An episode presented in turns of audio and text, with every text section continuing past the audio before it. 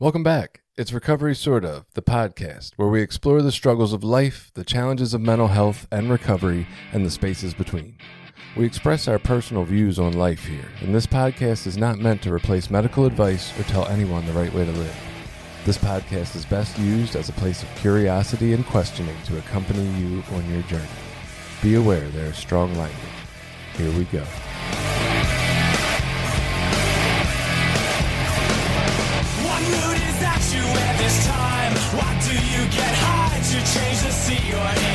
Hey, it's Jenny. I'm back. I've missed you She's guys. back. I haven't been here since Guess who's July. And then uh Back. I haven't recorded since July. Uh, I've been who's around. back? Guess who's back? Guess who's back? I don't know that song. What's that one? Oh, Eminem. Eminem songs you don't know. You don't know that song, really? Sorry?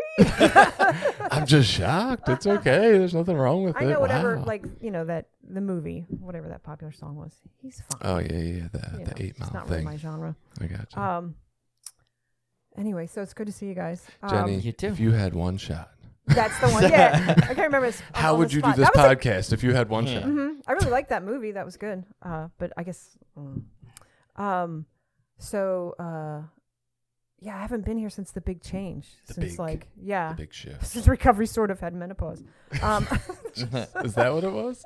Thought it was like our teenage think- years. oh really? Okay, yeah, maybe I don't know. Not the crone years like earlier. Um, so do you guys want to talk about anger?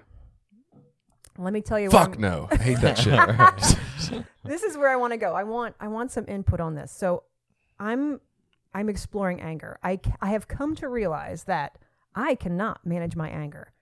It sneaks up on me and takes over and I'm like possessed by it. It doesn't happen a lot. Luckily, I live a pretty peaceful life, but then when it does come, I guess it makes it that much more dramatic cuz I'm like pissed off and I'm like I want to yell at everybody and uh, make people feel as bad as I do, basically. So I haven't like read any books or listened to any podcasts or anything about anger. I'm starting to explore it, starting to journal about it, starting to notice what conditions lead me to be angry, like how it feels. You know, like like, like I feel it in my like chest and arms and mm-hmm. hands, and then how to calm myself down because I, I know they talk about it like so i have the intellectual checklist of how to calm down from anger but actually doing it like is weird yeah. Take three So, breaths. When you get angry, does it seem to linger for a long amount of time, or do you get like angry and then it passes? it pretty lingers. quickly. yeah it lingers and then i'll end up like all right i don't yell at my kids a lot because i did work on that early recovery. My kids were little. But then when i do get mad i want to fucking like torture them. Like it- you know like i want to like really let them have it and i know that's my parents like speaking through me.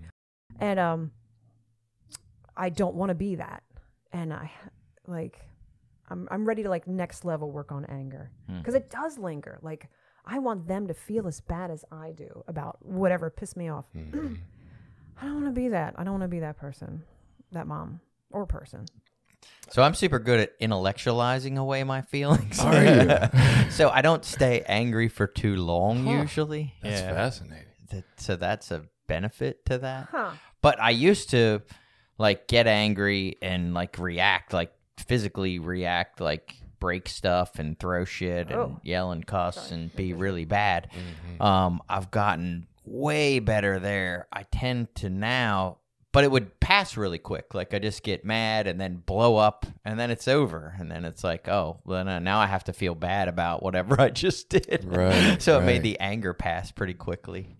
Um, for me, one of the big things I sort of struggled with for a long time was thinking that it was not okay to be angry, like I somehow wasn't allowed to be angry, or that it was a, a, a bad feeling to have. And I've gotten away from that. Like uh, you're allowed to be angry, or at least I am. I'm allowed to be angry about stuff. Go ahead. Give I everybody else permission too. Yeah, you're allowed to be angry about stuff. Like if, you know, if my kids do shit that's not right or my parents, you know, do stuff that's not right or my wife, like it's okay to get mad and to let them know. But how do I want to do that? Do I want to do it in a way that like degrades them and hurts their feelings or damages my own property or disrespects myself? Probably not, you know. Like that usually feels like shit. Right. Um, but there are other ways to deal with anger that aren't aren't that. And some of it's just telling them like, "Hey, you did this and this isn't okay. Like this isn't we're not going to sit and tolerate this. Like you got to do something different." All right, this is gonna Yeah. be great, man. I feel like I got a ton of information about anger, maybe if I can remember it. Yeah, I feel That's like the important. yeah. Good thing you're recording this because otherwise I'd be taking notes. Yeah. Okay. So, first thing I think would be important to acknowledge is like Billy talking about the idea of we're allowed to be angry.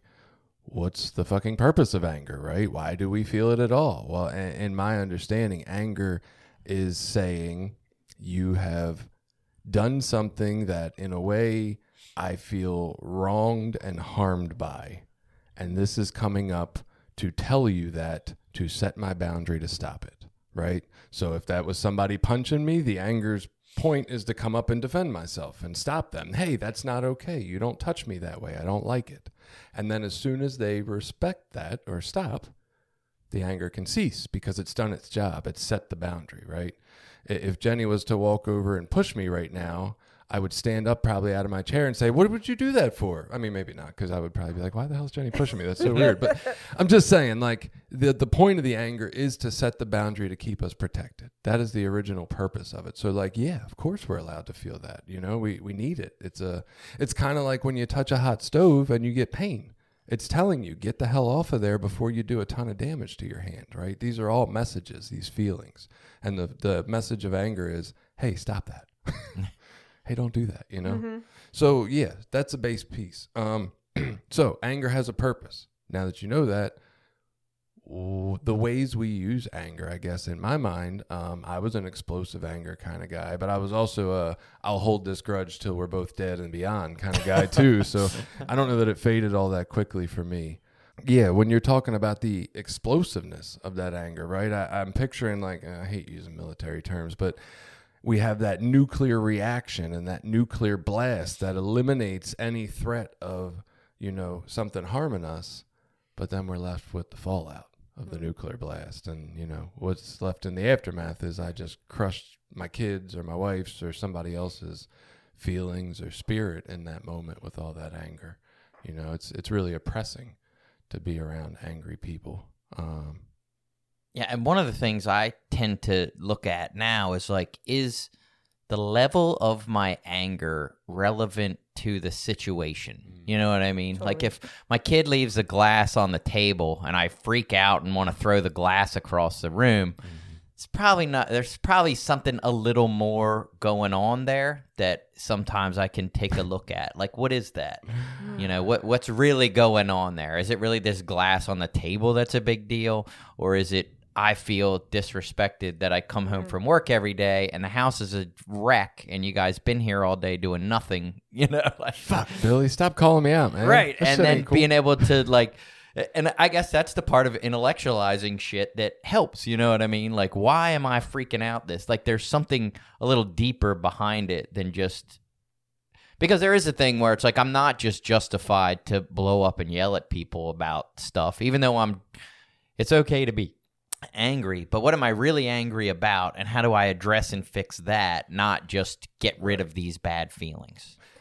Yeah, you brought up the word respect, and through my journaling, I discovered that that was part of my anger. I feel disrespected by my children. that's Yeah. the second episode today Uh, yeah, and I mean, I, I have to stop and wonder, like, well, who am I? I'm like, am I their mother, their boss? I don't, queen queen Yeah, jenny right. Yeah, well, I'd like that, but um, like lately, what's gotten me angry is um, I drive Millie to school, and I have plenty of alarms. Like I have Alexa alarms and you know uh, iPhone alarms to like remind her shoes, fill your water bottle. Like I'm, she's nine and a half, fourth grade. I'm, you know, easing her up to like being self sufficient, getting ready for school, and then I drive you, and like I put in the boundary. I'm like, if we're late to school and I have to walk in and sign you in, there's no f- iPhone in the morning, and um, she just really drags it on, and it feels disrespectful. Like I'm like pushing her along, like. Mm. I filled your water bottle for you, like real passive aggressive, like let's go, come on, you know. And I, I, I'm like I build up anger, and then I'm I'll end up lecturing her the whole nine minute drive to school, mm. and then I drop her off, and I'm like, this is not the day I want to set her up for, and then I feel like shit too Yeah. yeah and it's it's gross all around. And then she gets she gets I pick her up at whatever 3:30 and I'm apologizing for something that happened hours earlier. Like she's like Right. way past that. I'm like, am I doing this right? Because she she had a whole day of school with her friends and she's fine. And I'm like, eh, like I don't know if I'm repairing right, you know. So it's just if I could just not. And when you think about it, who cares if she's fucking late? You know, like if I have to walk in and sign her in, is that a really a big deal? Like, except for that I have to like, I don't know, walk into the school with my Crocs on, like like Well? I mean, both things are true. That's the thing. Like, yes, it is like with our kids. Uh, I put a lot of effort into my kids and doing their stuff and making sure they get to their sports and making. I expect an equal level of commitment and input from them. Now, my kids are a little bit older than yours, but even still, like I expect them to like at least meet me halfway, not me do everything, and I feel like that's reasonable but how I address that with them is important. You know, if I'm doing it in a mm-hmm. way that's disrespectful or belittling of them, you know, like take my son with with baseball. When it's time to go to the game, I'll give him usually a half hour warn. Hey, we got to leave in about a half hour for the game. Okay, sits there, plays video games, does all kinds of stuff until ten minutes before we got to go. Then he's grabbing all his stuff and rounding everything up, and then screaming because we're going to be late. I'm like, yeah, Like, that's because you didn't get your shit together when I told you a half hour ago. You know. I got lingering shame about being late too, which I totally need to get over. That's like I have this like s- priority of my that I put on myself for being on time. You know, what were you gonna say, Jason? Sorry. Yeah, I don't do that. I yeah. I was going back to Billy's uh, comment about the glass on the table and is it that big a deal? And um, you know, taking the therapist hat off for a minute, getting real. Like the I, we were in the grocery store last night, and uh, my wife allowed my older son to grab these generic fruity pebbles. That's what the fuck I was frustrated about at the store last night. Generic fruity pebbles, right? Like, but here's the reality for me: it is a real thing right? I, I have made my my feelings about these generic fruity pebbles in a couple of ways clear, right? In one way, we're trying to eliminate some of these processed things out of our our regular routine of eating, right? And on the other hand, I've also mentioned that I don't like the generic fruity pebbles. I like generic cocoa pebbles, and we should alternate. And I felt wholly ignored last night in this because when I, you know, confronted my son and said, "Hey, why I don't think we're getting them this week," he said, "Mother already said yes, right?" And so I got frustrated. I got overwhelmed in the grocery store, and I spoke up about it. I said what I felt like I needed to say in a sentence or two, and I knew it wasn't going away. So I went to the bathroom.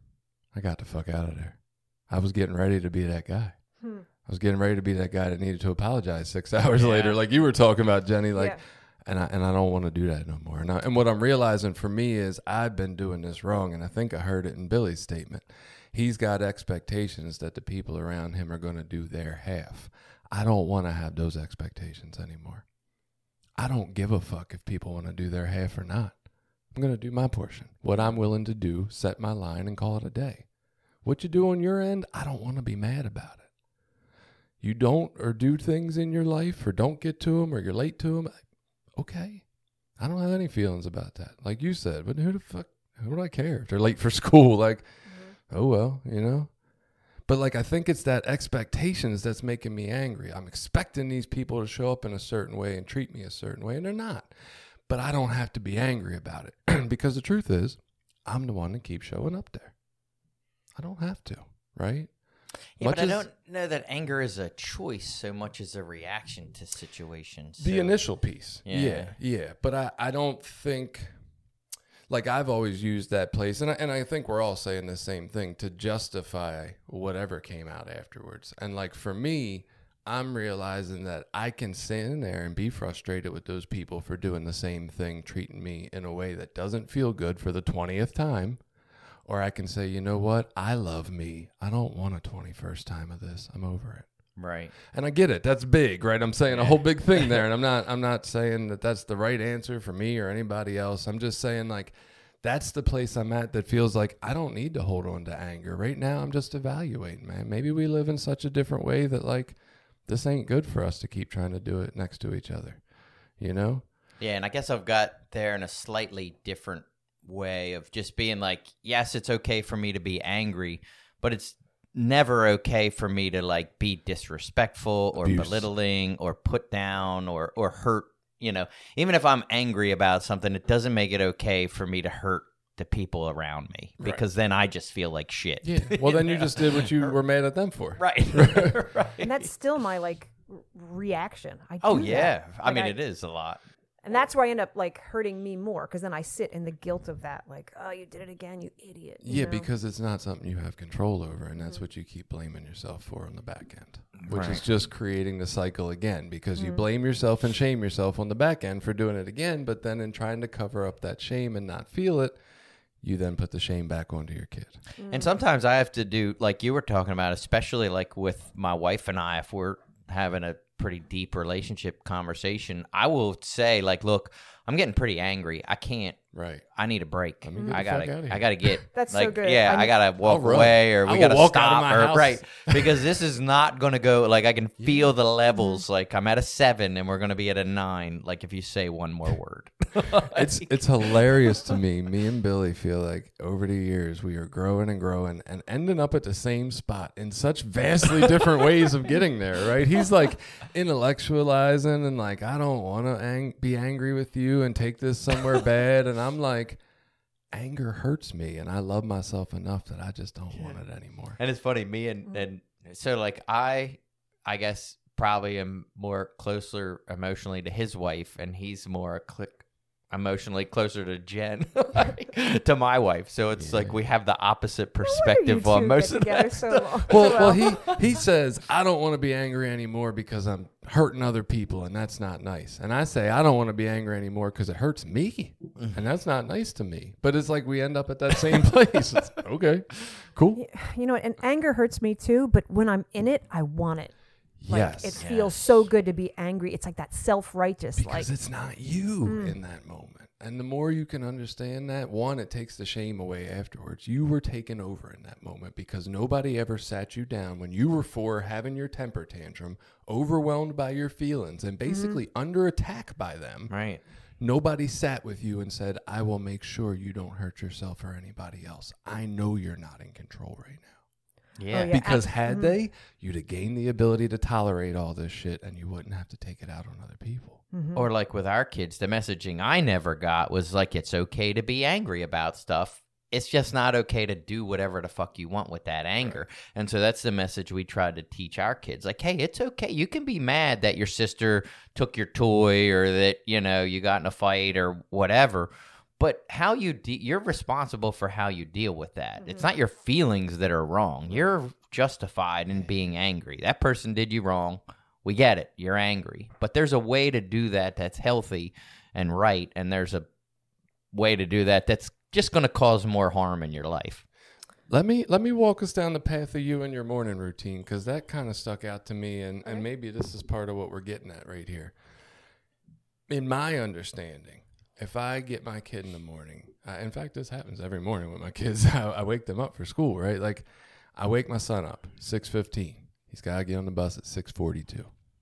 I say, "Hey, buddy, good morning. Welcome to the world again. Six fifteen. You got whatever amount of time."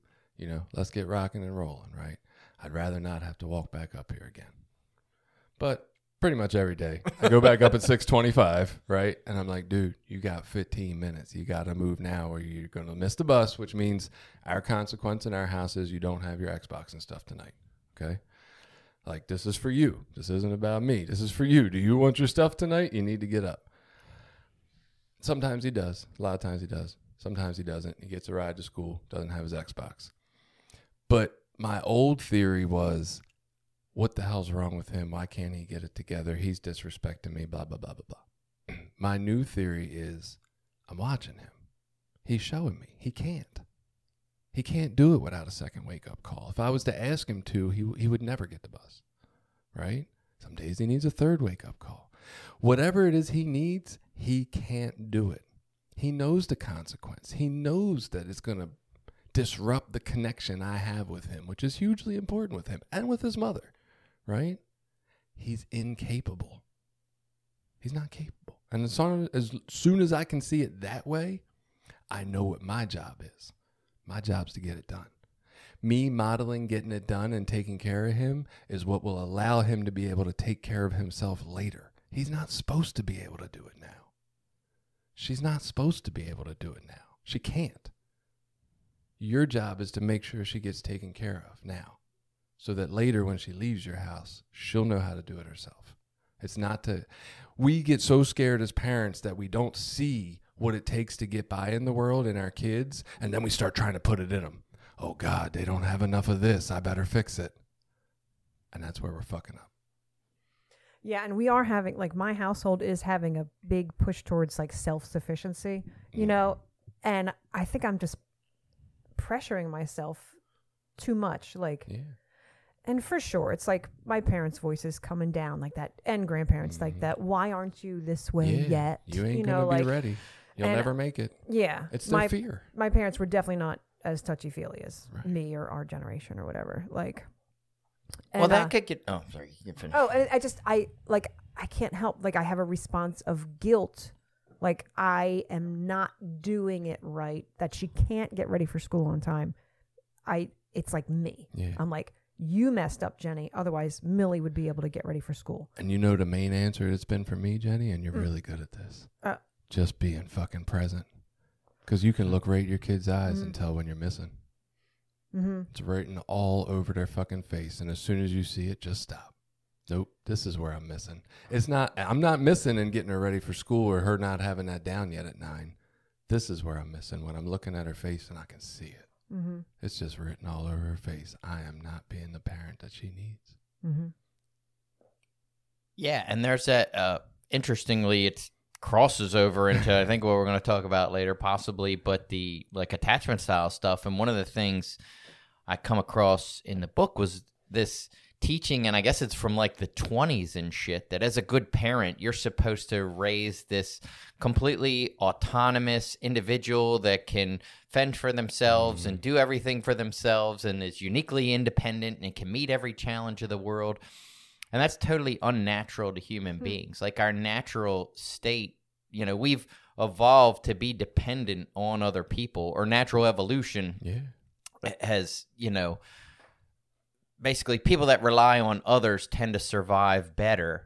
So that our natural healthy state is to depend on other people. But yet we've been conditioned to think like each one of my kids is supposed to be this unique, autonomous, independent unit that can survive and thrive on their own. Yeah. Well, that sells more houses. And that's houses.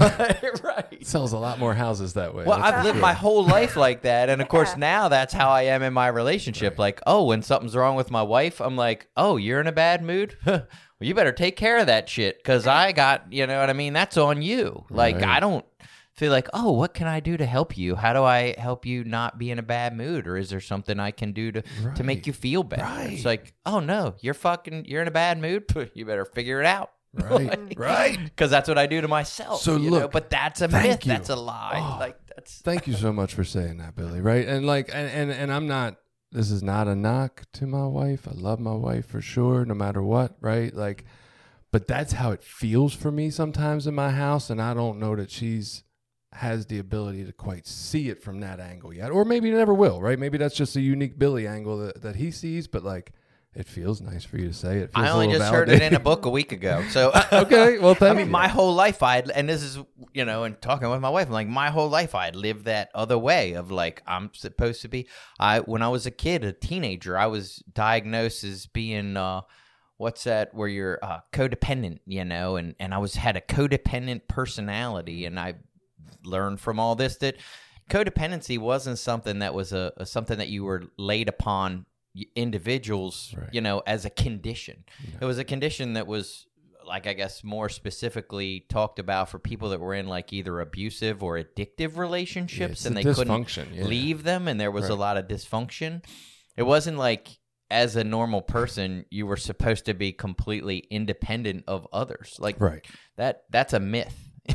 like, but I didn't know that. I was, and my, I'm sure my parents raised me the whole way, and I had a fucking therapist and a counselor tell me that was my problem. That I was Yeah. too codependent and I was too emotionally attached to other people, and that I needed to be like stronger and more independent. So that came from a professional fucking therapist when in the 90s You know, so Right.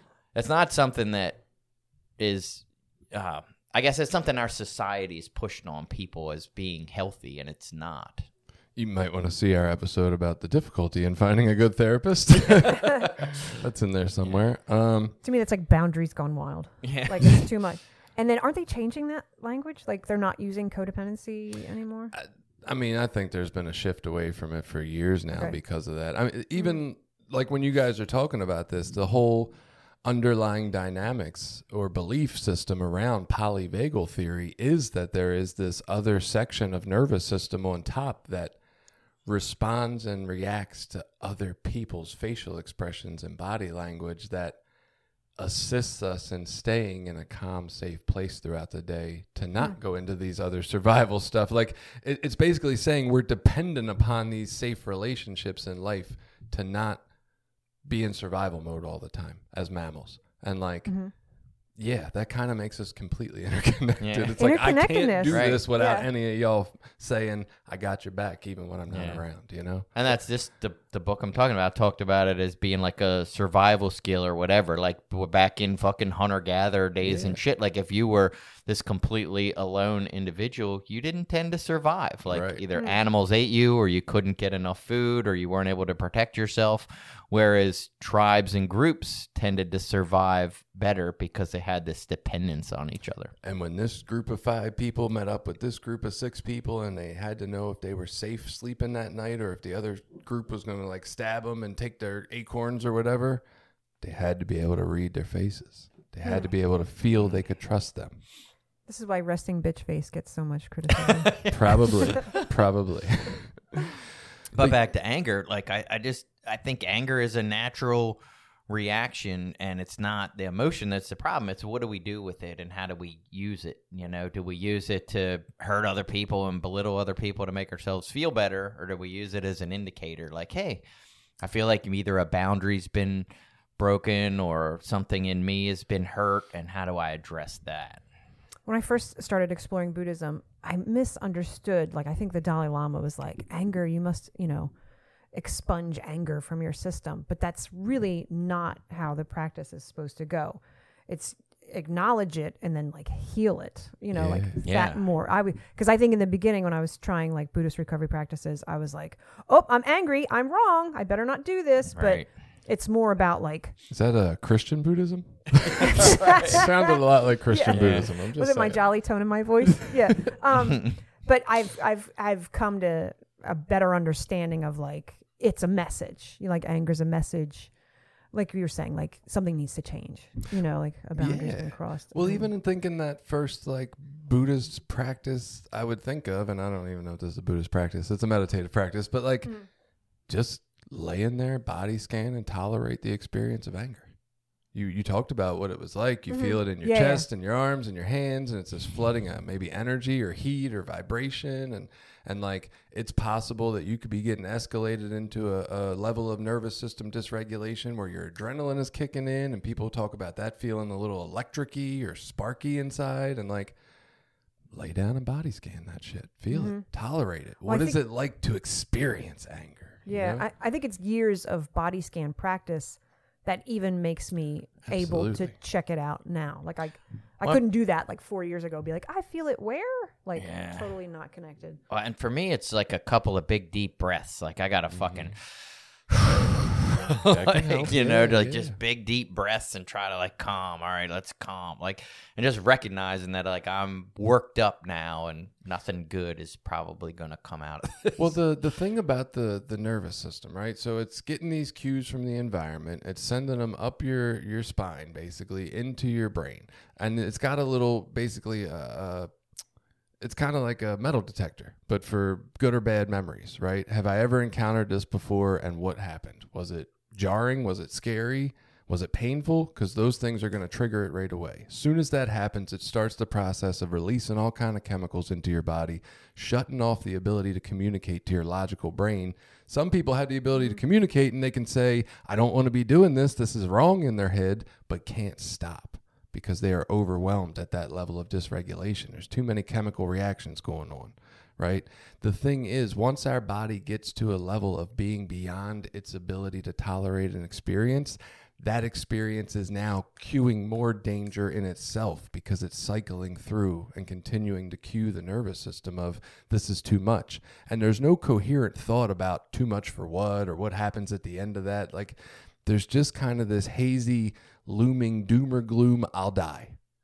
If I were to just lay here with all this overwhelming anger, I would blow up or something. I'd spontaneously combust. Like, there's no clear, thought out ending to that of what we're actually scared of. And I think part of it for me was reminding myself that I'm not going to die.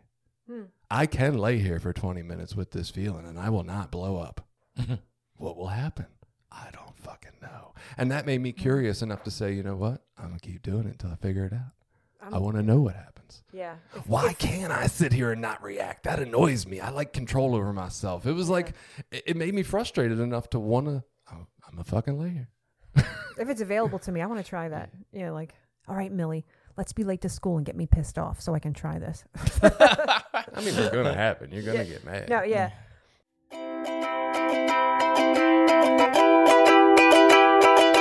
Have you found that listening to the Recovery Sort of podcast has helped you in your day to day journey? Please share the message of compassion and well being with the loved ones in your life. Connect with us more at recoverysortof.com, Facebook, Instagram, Threads, YouTube, and other social media spaces. And have a great week.